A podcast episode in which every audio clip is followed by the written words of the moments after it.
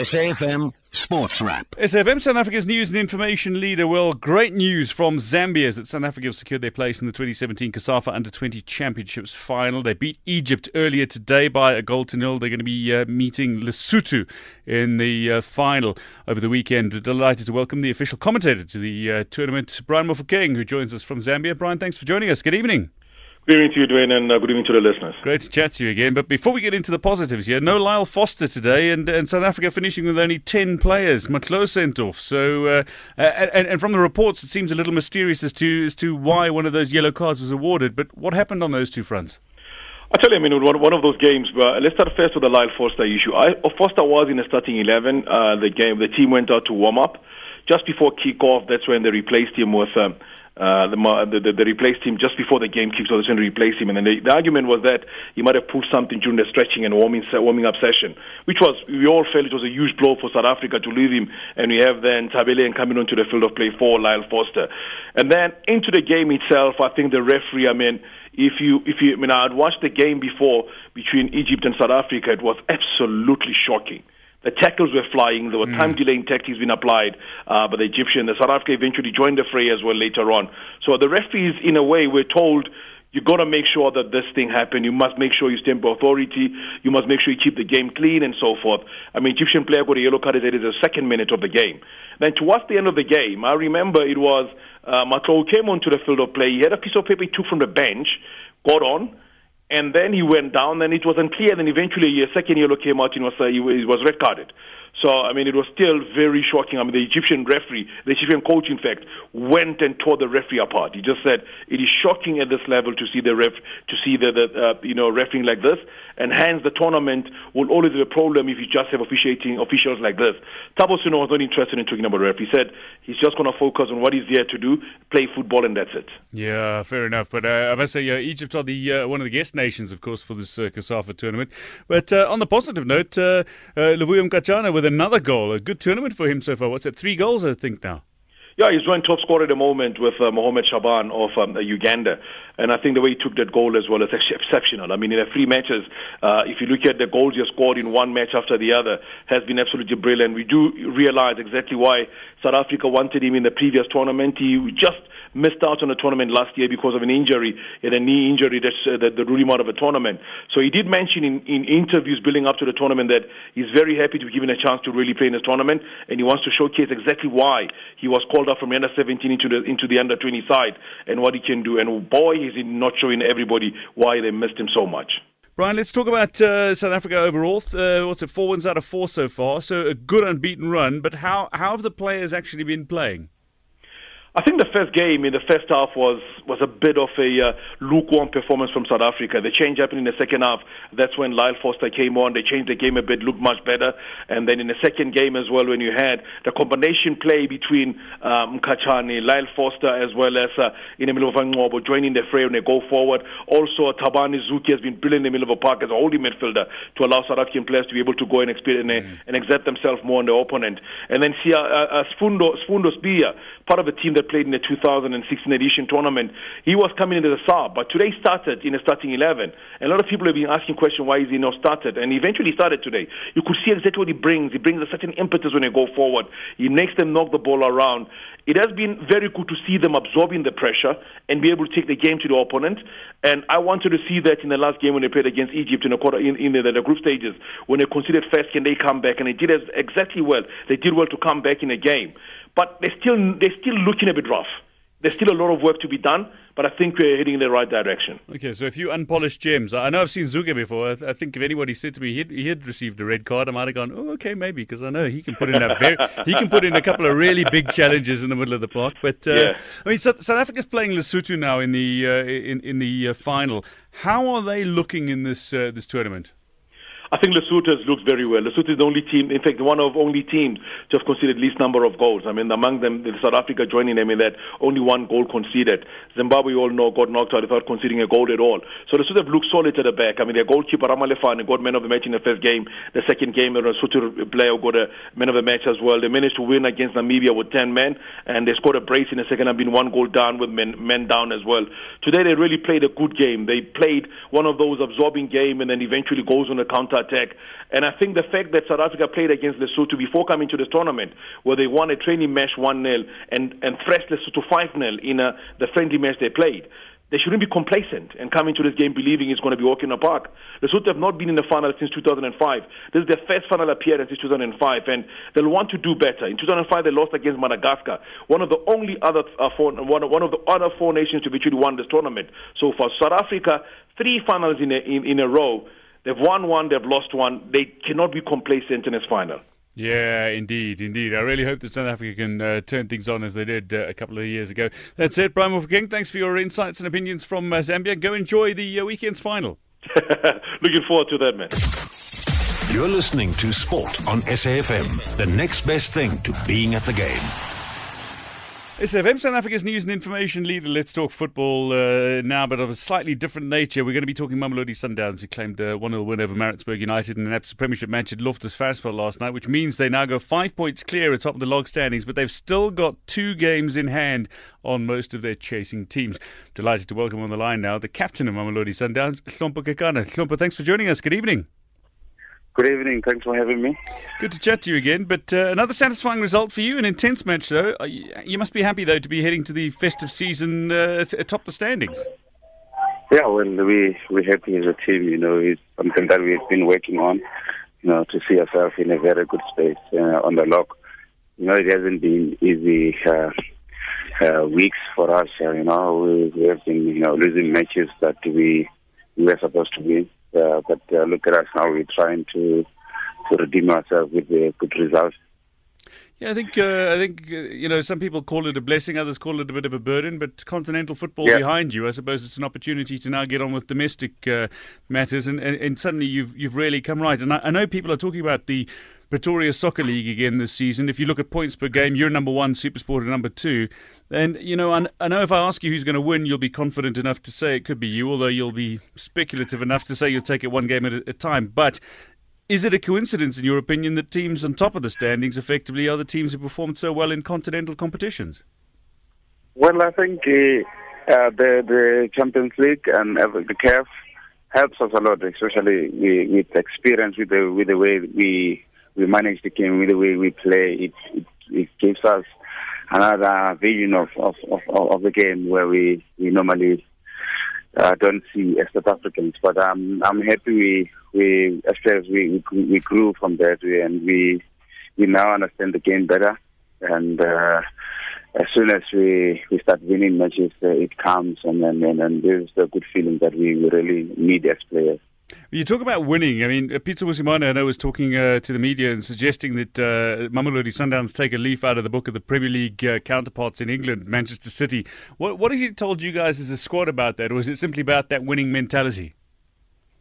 Well, I think uh, the, the winning mentality comes back comes back to us as players. You know, we we we have set uh, you know the bar very high uh, two seasons ago, where we, we even won the Champions League. So as players, we, we really need to live to those expectations, and uh, it comes back to us as a responsibility from from from us to represent the team well and make sure that we represent uh, the, the, the people that really really follow the, the team.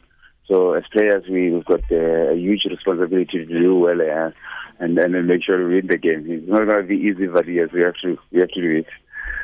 Well, yeah. Speaking of continental competition, though, you've got you've got to buy for the preliminary round of next year's Champions League, but uh, the the uh, you're going to be facing, I think, uh, academic from Burundi or Rayon-Sport Rwanda in uh, in in your first match potentially.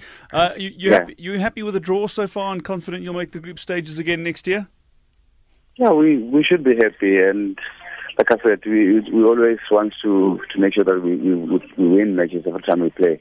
So with the, with the draw that we we got, we should be, we should be satisfied. We should be happy. We should be looking forward to the matches. And uh, as a team like Mamelodi Sundowns, uh, everyone who comes our way, we we have to we have to make sure we we, we eliminate. So like I said, it's not going to be easy as as I always uh, as I'm saying now. But we have to we have to.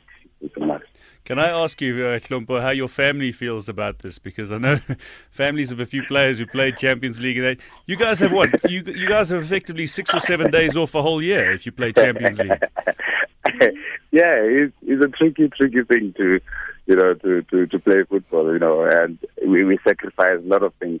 We sacrifice, we sacrifice our time with, with our families, with our, our, our loved ones. But um, I, I always say we, we should enjoy this moment while we still we still we still can because uh, you know our, our our career is too short.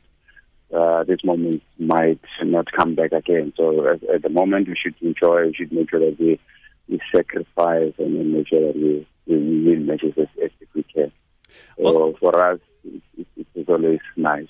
Now, on on that point, the sacrifices that you made. I mean, last uh, or 2016, of course, you went on to win the Champions League, and then uh, and then you were gifted the opportunity as well to represent the continent at the Club World Cup. It's a year on now, exactly, and you, you must be looking at this uh, Club World Cup and thinking, you know, Al Jazira taking Real Madrid nearly to uh, a shock result in the semi-finals.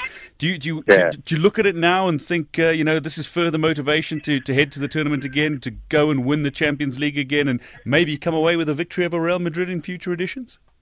Yeah, we we, we take this as a very very big motivation for us. You know, as as players, we really really want to go back there in, in Club World Cup and, and try to do to do better than we did. Uh, uh, a season ago, where, where, we didn't even win one matches, but um, we took lessons out of those uh, matches. To be honest, we took lessons as, as players and uh, as a team. So I think uh, back then we were naive in situation. We didn't kill the matches when we supposed to, but uh, the moment I think we we really look forward to to to win the Champions League again and make sure that we we go back to the Club World Cup. It will be a dream come true, to be honest. But yeah, it's doable. We have we have done it before. We can still do it again. This is a man who makes dreams come true. Talking about dreams coming true. I mean, people people talk about things now. They talk about being Kekana or trying to Kekana when people attempt, attempt to score from range. I mean, you, you scored you've scored so many screamers from range in your career. I suppose chief among them was that Puskas Award uh, nominated strike against Cameroon. I mean, yeah, the recent strike against Pirates. I remember that stunner against Mozambique some years ago. But you know, to do it once might be lucky, Hlompo. But there's there's obviously a skill involved in trying to score those, those type of goals. But is it something that's deliberate that you work on? Well, I do work on on those uh, crazy shots, as Gavin Hunt used to call them, because at some at some point it didn't make sense to everybody, especially my teammates. So for for me, uh, I I like I like doing things that are not possible because they give me pleasure, especially in, in, the, in the game of football that I love so much. So whenever I try those shots, uh, funny enough, in the in at training they don't even um, go where I want them to go. But uh, in a very big stage where I need them, they make they make wonders. I make sure I, I always I always even surprise myself. Well, you're a man who uh, who does so well, of course, on, on so many different stages. You, you're the winner of the most recent Player of the Month award in the uh, the Absa Premiership, but you were set to be up against the recipient of the uh, Player of the Month award for October as well, uh, Veselin Jelusic, the Celtic coach. But I believe he's back in Serbia renewing his UEFA A license. But his side you're going to be facing this weekend before you finish 2017 against Cape Town City. Uh, what are you expecting from, from these final two fixtures of the of the calendar year for, for Sundowns? For us, it's going to be a very tricky, tricky matches to, to, to take part on because if you, you check the two teams that we're going to face, uh, including the the, the team, they're playing uh, a lot of uh, different uh, game models. If you check the the team yesterday, they frustrated us, and they frustrated us until the the 60th minute, where we we were even uh, thinking of you know, not losing uh, the, the match, but. Uh, uh, looking at Celtics, the way they, they play, they always they, they always they always play awkward against us. They they, they try to sit back and, and, and catch us on counter. But looking at the coach that uh, is in charge now, um, I've seen them playing uh, against Chiefs. They they open the match, they open the pitch.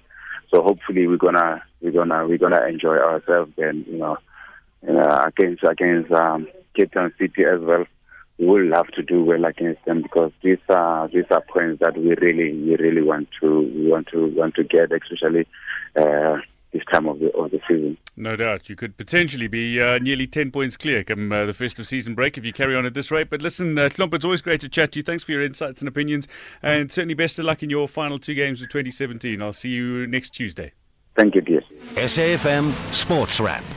SFM, South Africa's news and information leader. Let's talk cricket now. And uh, there's been so much happening in the world of uh, cricket right now. We're not going to be talking about Global T20 League cancelled. Uh, we might touch on Ramslam T20, but the Ashes is back.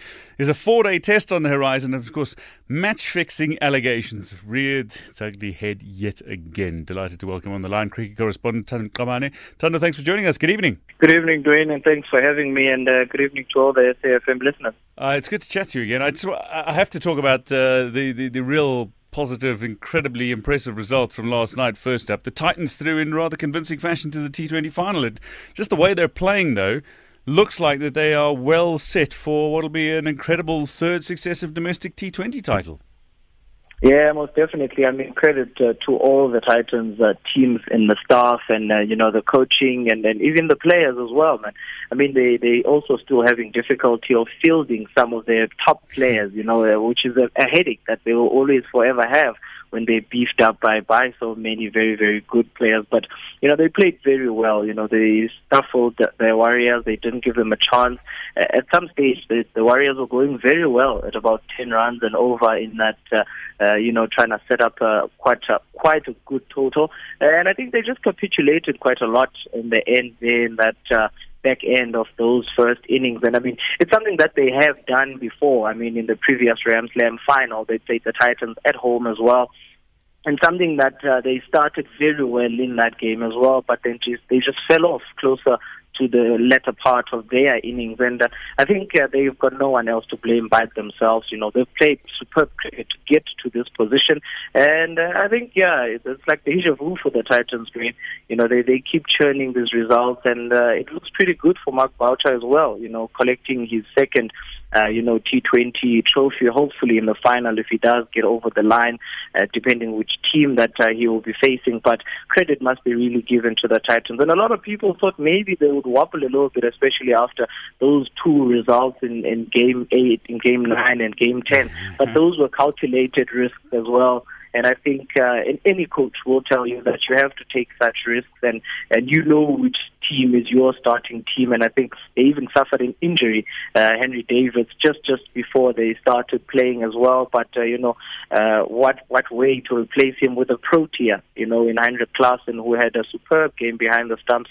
You know, so that Quinton de Kock could get a bit of a rest. But you know, superb superb performance from them once again, and highly looking like they will go to that final and also command things. And they're at home as well. They they don't lose a lot of these finals at home, but we will see on Saturday.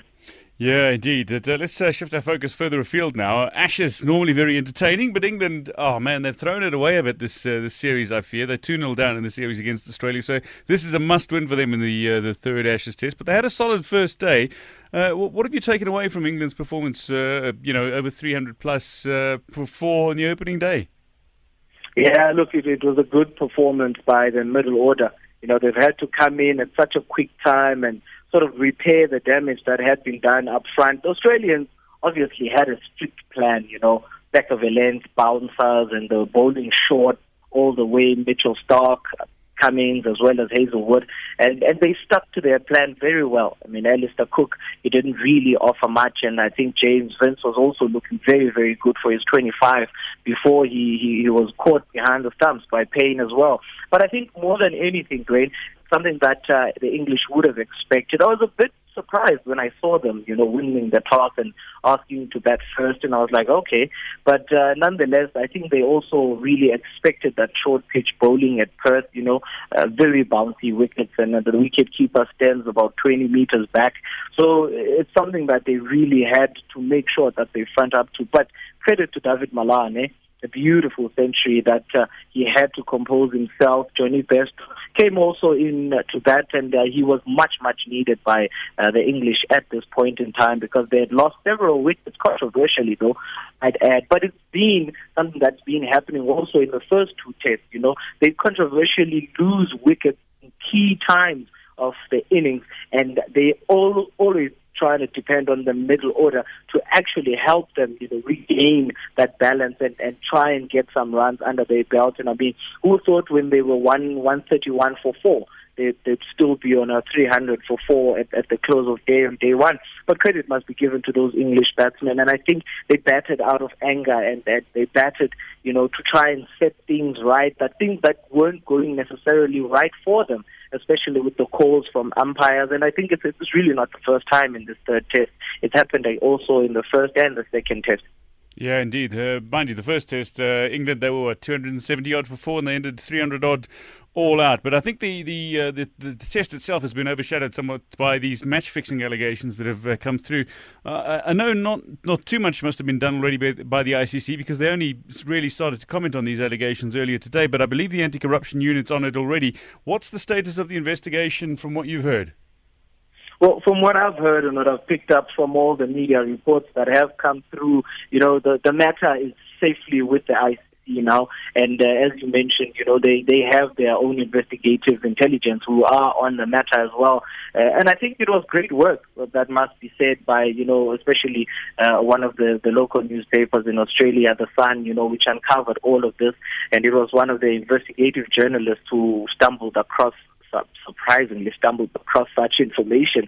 You know, th- this has been, you know, re- rearing its ugly head in, in the international scene as well. And it's frightening to, to listen and to watch some of the videos that were taped and, you know, uh, undercover, obviously, you know, the, the bookies and, and some of, uh, you know, the, the guys who, who are working uh, with uh, with you know the, the money makers in this uh, and scamming uh, the game. It's it's amazing how much connections they have. It's amazing how much power they have in terms of uh, making sure that they have foot soldiers, they have administrators in their pockets, they have, uh, you know, uh, fixers in their pockets. And uh, surprisingly, they also have a number of players in their pockets. And I mean, it's really, really perplexing to look and see how well paid these players are and how well taken after, looked after they are, you know, to be involved or, you know, supposedly or apparently involved in such. But uh, I must definitely say it has tarnished the image of cricket. Uh, we we know it very well here in South Africa in the local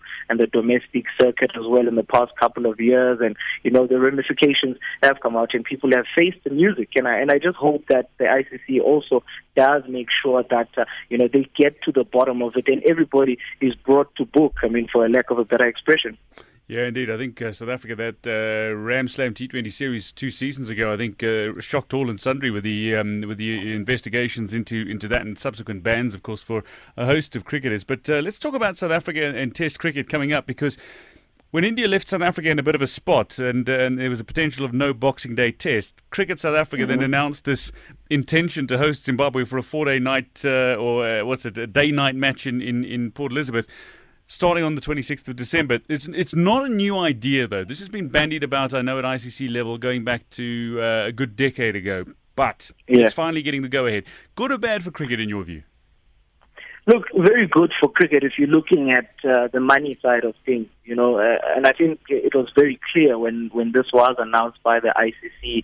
And I mean, before they did announce it, they, they definitely sat down with Cricket South Africa and the Zimbabwe Cricket Board, and they had a good talk about it. And you know, they they made sure that they will take care of everyone financially, even in in terms of uh, arranging the sort of a game. The players didn't take kindly to it, and I won't lie. You know, we had a chat during the Bangladeshi series with some of the players, you know, including the captain of, of South Africa, Faf du Plessis, you know, uh, they like Test cricket as a five day and during the day sort of a game, you know. I mean, if you remember when we when, when we played the first day night in, in Australia in Adelaide, you know, there, there were a lot of talks about it. There was a lot of skirmish about it before we actually played it, and I mean, following the results of that, you know, that only grew, that only continued. So it's it's a good advert for cricket and what ICC is trying to achieve. You know, if we're going into the Test Championships as well, and you know, they they, they really want to push the longer version of the game, and so that it, it does not get overshadowed by the big money that's in the smaller and in the shorter versions like your T20s. But definitely something very foreign for South Africa and Zimbabwe it, it says a lot. A lot. Of, one thing that uh, the players were also and the captain was worried about was workload. You know, the, the bowlers have to bowl a certain amount of overs within a certain period of time and a certain period of of, of days. You know, instead of the normal 90 overs per day, and you bowl it over for five days, and that's what that that's what constitutes a test match. Now things are different, but look there's a positive to it. You know, it's brave cricket. It, It's result driven cricket. You know, they have to get a result.